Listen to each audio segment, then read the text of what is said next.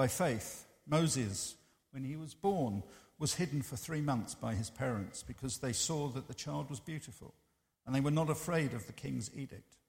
By faith, Moses, when he was grown up, refused to be called the son of Pharaoh's daughter, choosing rather to be mistreated with the people of God than to enjoy the fleeting pleasures of sin. He considered the reproach of Christ greater wealth than the treasures of Egypt, for he was looking to the reward. By faith he left Egypt, not being afraid of the anger of the king, for he endured as seeing him who is invisible. By faith he kept the Passover and sprinkled the blood so that the destroyer of the firstborn might not touch them. By faith the people crossed the Red Sea as on dry land, but the Egyptians, when they attempted to do the same, were drowned. And Father, as we come now to hear your word, we pray that you open our ears, open our hearts, that we may learn from Moses' lessons, Lord, and from the words that Barry brings. We pray, Lord, you will bless Barry as he brings your holy word. In Jesus' name, amen. Thank you, Rod. I promised to get you home by tea time. Is that okay? Our service has gone a little bit longer than normal. I said to uh, Rod that the ladies would take five minutes. I was wrong. I, am just going to add one more thing before I, I get into God's word this morning. Now, the ladies have been with 7,000 people. Liz and I had the privilege of going to a royal garden party with 8,000 people. Um, hopefully, next week you will see some photographs. But these shoes have Buckingham Palace dust on them. So that's why they're dusty and not clean this morning. Anyway. The story of Moses' birth takes place amid tragedy. A king arose in Egypt, a Pharaoh who was threatened by the Hebrew people. Even after the Hebrews were forced into hard labor, Pharaoh was still troubled. We don't know why. Perhaps it was sheer numbers. Perhaps it was the Hebrews' faith in God. Perhaps it was a tenacity of spirit. Perhaps it was their obvious and unwavering confidence in a Lord of history. Pharaoh may have been an emotionally insecure man. The storyteller wants us to understand that the number of Hebrews was enough to threaten those in power. The result? Pharaoh issued a terrible decree. He ordered that all the infant born of the Hebrew women were to be thrown into the Nile River and drowned. His executive order was given to the Hebrew midwives. The midwives, however, refused. They simply could not or would not comply with such a command. So Pharaoh called them before him in the palace. Why have you done this? He cried, and allowed the boys to live. The midwives used clever tactics in their res- response. They replied, Because the Hebrew women are not like the Egyptian women, for they are vigorous and give birth before the midwife comes to them. And as the storyteller says, so God dealt well with the midwives. God looked favorably upon these family servants. The message is clear. Sometimes it is important for the people of God to be shrewd. The Hebrew midwives exhibited a bright, quick witted handling of the situation. Moses' mother kept him securely guarded and quiet while he was a very young infant. But once he was three months old, something had to be done. She decided to hide the child. She built a small basket of reeds from the river she cemented the reeds together with tar or pitch. She placed her son in the basket and set it quietly afloat down the Nile among the tall grasses along the edge of the Nile. She assigned the family babysitter to watch over him. Capture this picture in your mind's eye a tiny child floating in the Nile, and an older sister, perhaps 15 to 20 yards away, keeping watch. The setting has an inherent beauty of its own. If the infant Moses could have spoken at this time, He probably would have spoken of the miracle of an older sister who loved him and stood watch over him in the basket in the river.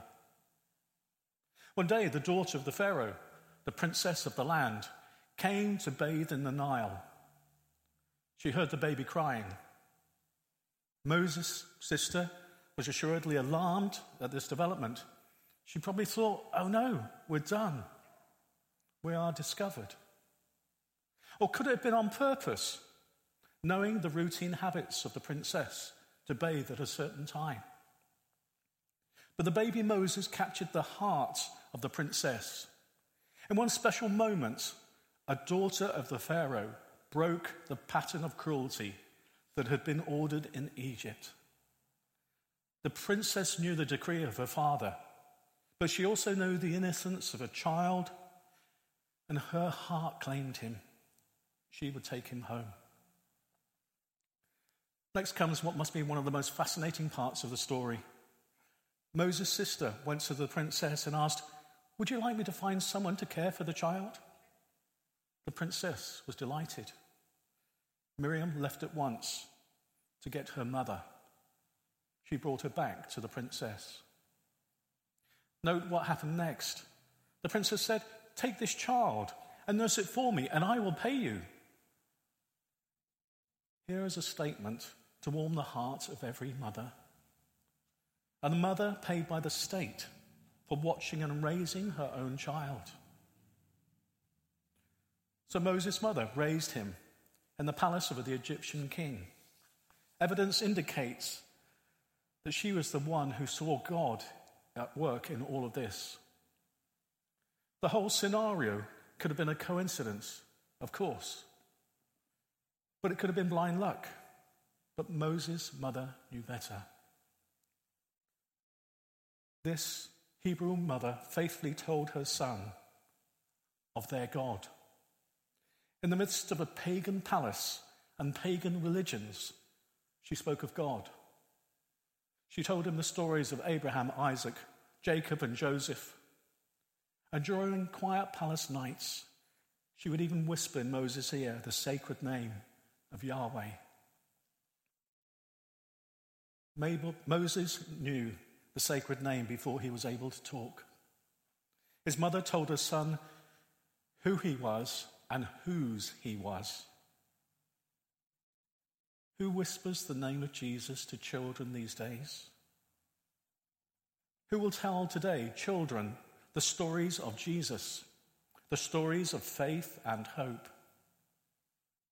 In the midst of plenty and privilege, who will keep the name of God alive? In the midst of a host of secular gods, prolific lures, and growing materialistic expectations, who will say, Remember that you are a child of God? Remember that God alone is your strength. In the midst of the trappings of luxury and expensive, expensive lifestyles, who will whisper the sacred name in the ear of every child? The story of Moses is of one of auspicious circumstances and beginnings. The message of the storyteller seems clear. God is initially involved and present in our lives. God is present in the cleverness of the Hebrew midwives. God is present in the softened heart of an Egyptian princess, in the quick thinking of an older sister, and in the religious fervour of a mother. Let us take note that it was four women here who helped and cared for Moses. Four women to build one great man. God is present. That's the gospel in this story. God is working out a purpose in history, just as God always has and always will. Like the story of Jesus, we have no stories from the boyhood, boyhood of Moses. The storyteller moves us quickly from infancy to adulthood. We read a summary of his childhood under Pharaoh's daughter and are moved immediately to this statement one day after Moses had grown up. Moses was forces, forced into exile in Egypt, having been observed in the act of striking and, and killing an Egyptian taskmaster. He traveled to the land of Midian. Most historians believe now that that area is on the eastern coast of the Gulf of Aqaba. There, Moses assumed the life of a shepherd. He married and had several children. Moses' life was comfortable and relaxed. He grew old in this land and eventually attained the traditional age of retirement. Old age apparently felt good for Moses. He retained good health and vigor as he approached his ninth decade. Moses said to himself, My life has been good, I am satisfied. The storyteller sets the stage for us in strikingly understandable images. A settled, comfortable life with children and grandchildren with blessing. However, God had another plan. God intruded with a theophany. A theophany is an experience where God unexpectedly interrupts or encroaches upon the ordinary affairs of life. This intrusion, this intrusion is uninvited. This unsolicited incursion of God into the flow of life is exactly what happened to Moses. One day, Moses was tending his sheep near the foot of a sacred mountain. As he looked into the distance, he saw something burning. The fire did not seem to spread, neither did it go out. And it did not consume what it was burning. The fire simply burned.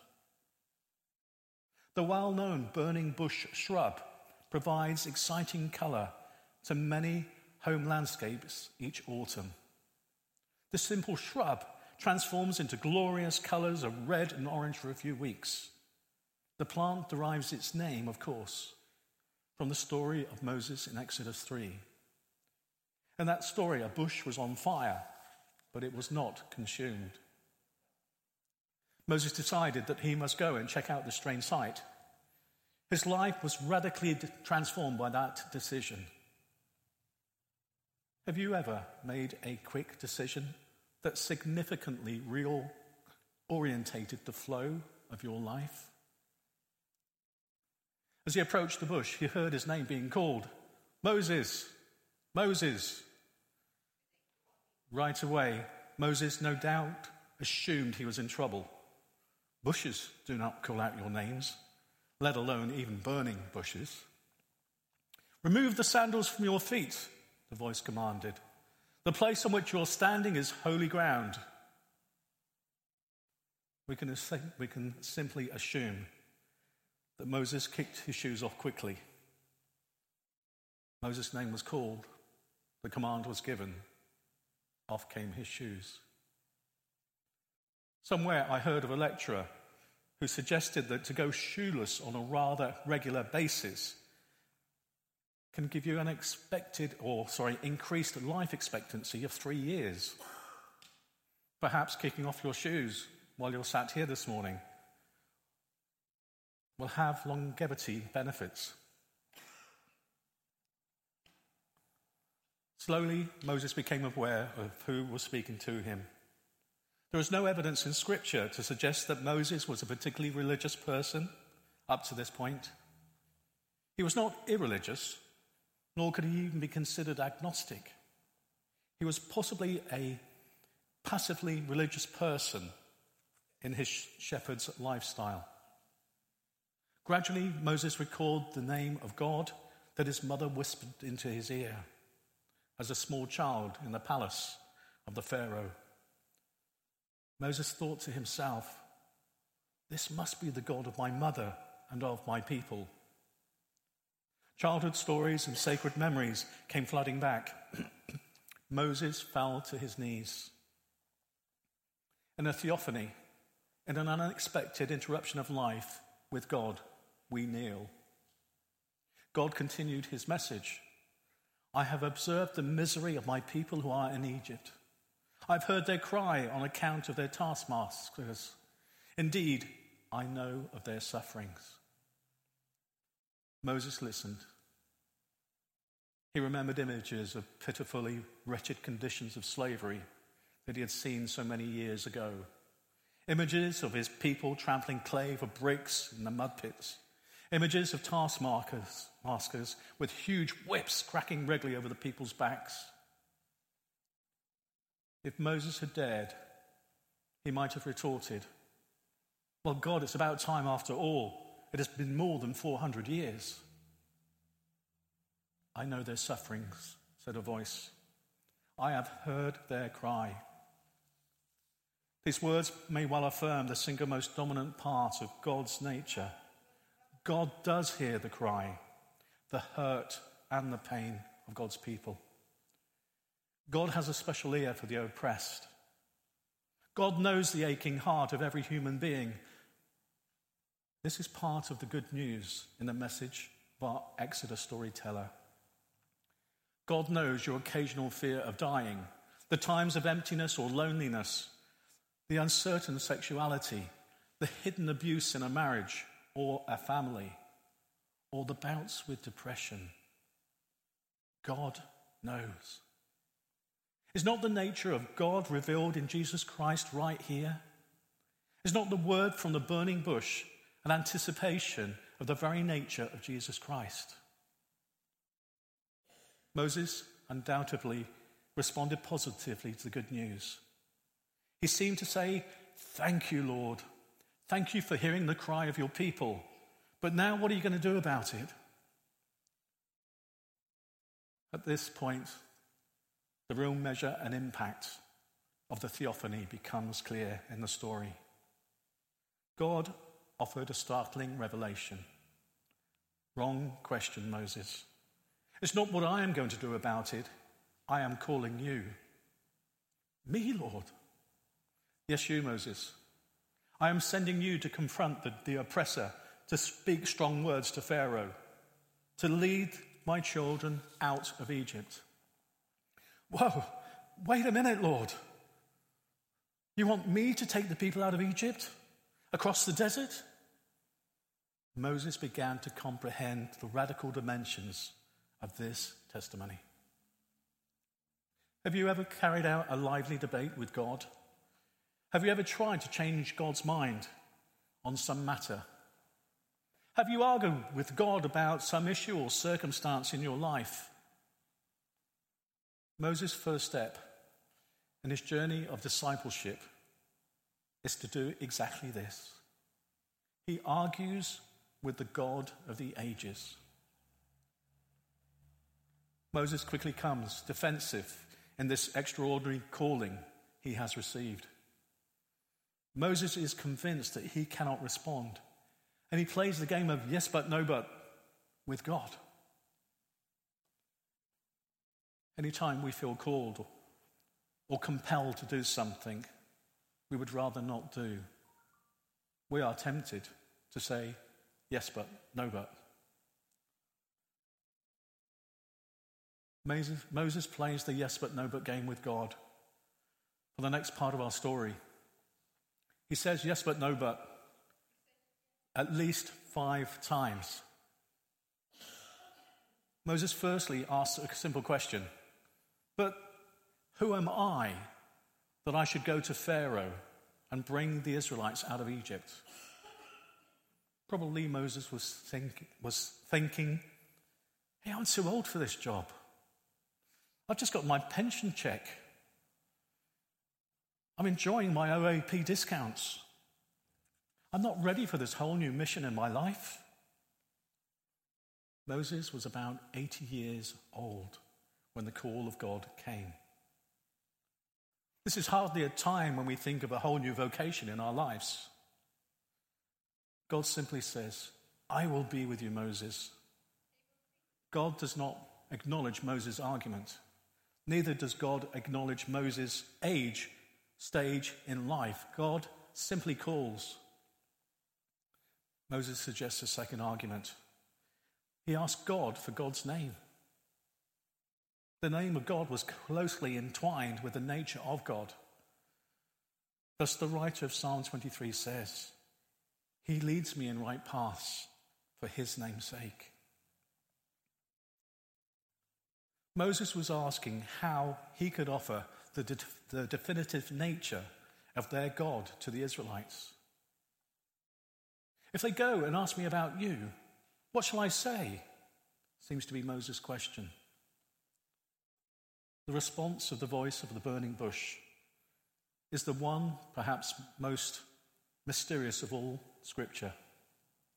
God says, I am who I am.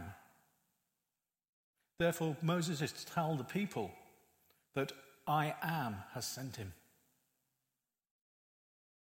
We're not able to probe the mystery of God's nature. God preserves God's mystery for all time. God is not about to open up the full mystery of being to Moses at this moment in Moses' life. Perhaps God is offering a name that is only finally completed in the person of Jesus. The Gospel of John may be a partial unfolding of the mystery of God's words to Moses in Exodus. Jesus uses various images to suggest Jesus' identity. But unflappable in his desire for permanent deferment, Moses raises a third argument. But suppose they don't believe me or listen to me and say that the Lord did not appear to you. In effect, Moses is saying, What if I go and preach and nobody listens or even cares? This is one fear of every preacher. What if the people do not listen? What if they do not come? What if my words make no connection with the listener and no difference at all? God replies convincingly Moses, I will create signs and wonders before you. I will make the fruits of your ministry happen. I will make things happen in your wake. That's quite a promise. Moses relentlessly hurls his fourth yes but no but to God. Emotions are running high. Moses trembles at the thought of what might be unavoidable. He says, O Lord, I have never been eloquent. I am slow of speech and slow of tongue. Moses pleads a new tact. I mumble a lot. I can't think fast on my feet. I stumble, and my grammar is not good. God's response is wonderful. I will be with your mouth. We remember the promises to the disciples of the New Testament when they are told by Jesus that they will receive words to speak.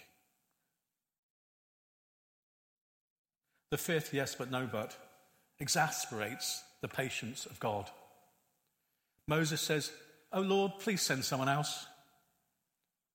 Here is a last desperate plea to avoid the interruption of a very pleasant existence.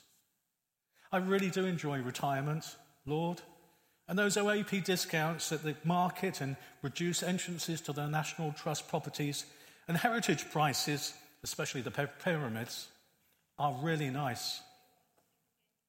You don't really want me to go to Egypt, do you? With the fifth yes but no but, the storyteller says, Then the anger of the Lord was kindled against Moses. God is frustrated with Moses of all of his excuses and ours. In the end, God tells Moses and that Aaron will be called to be alongside him. Moses will give Aaron the words to say, and God will be with both of their mouths. God says, No more objections, Moses. Now go. Moses went in faith. Someone has said that faith is most simply waiting for the rest of the story to unfold. You may be called you may even have a theophany. God may interrupt your life, either briefly or for the long haul. You may yes but no but God a few times in your life. However, in the end, you will find yourself saying, Okay, Lord, Here I am. I've heard your call. I think I know your name and nature. Here I am, Lord. Lead me to where the hurt is. Help me to set your people free, and I will go. Amen.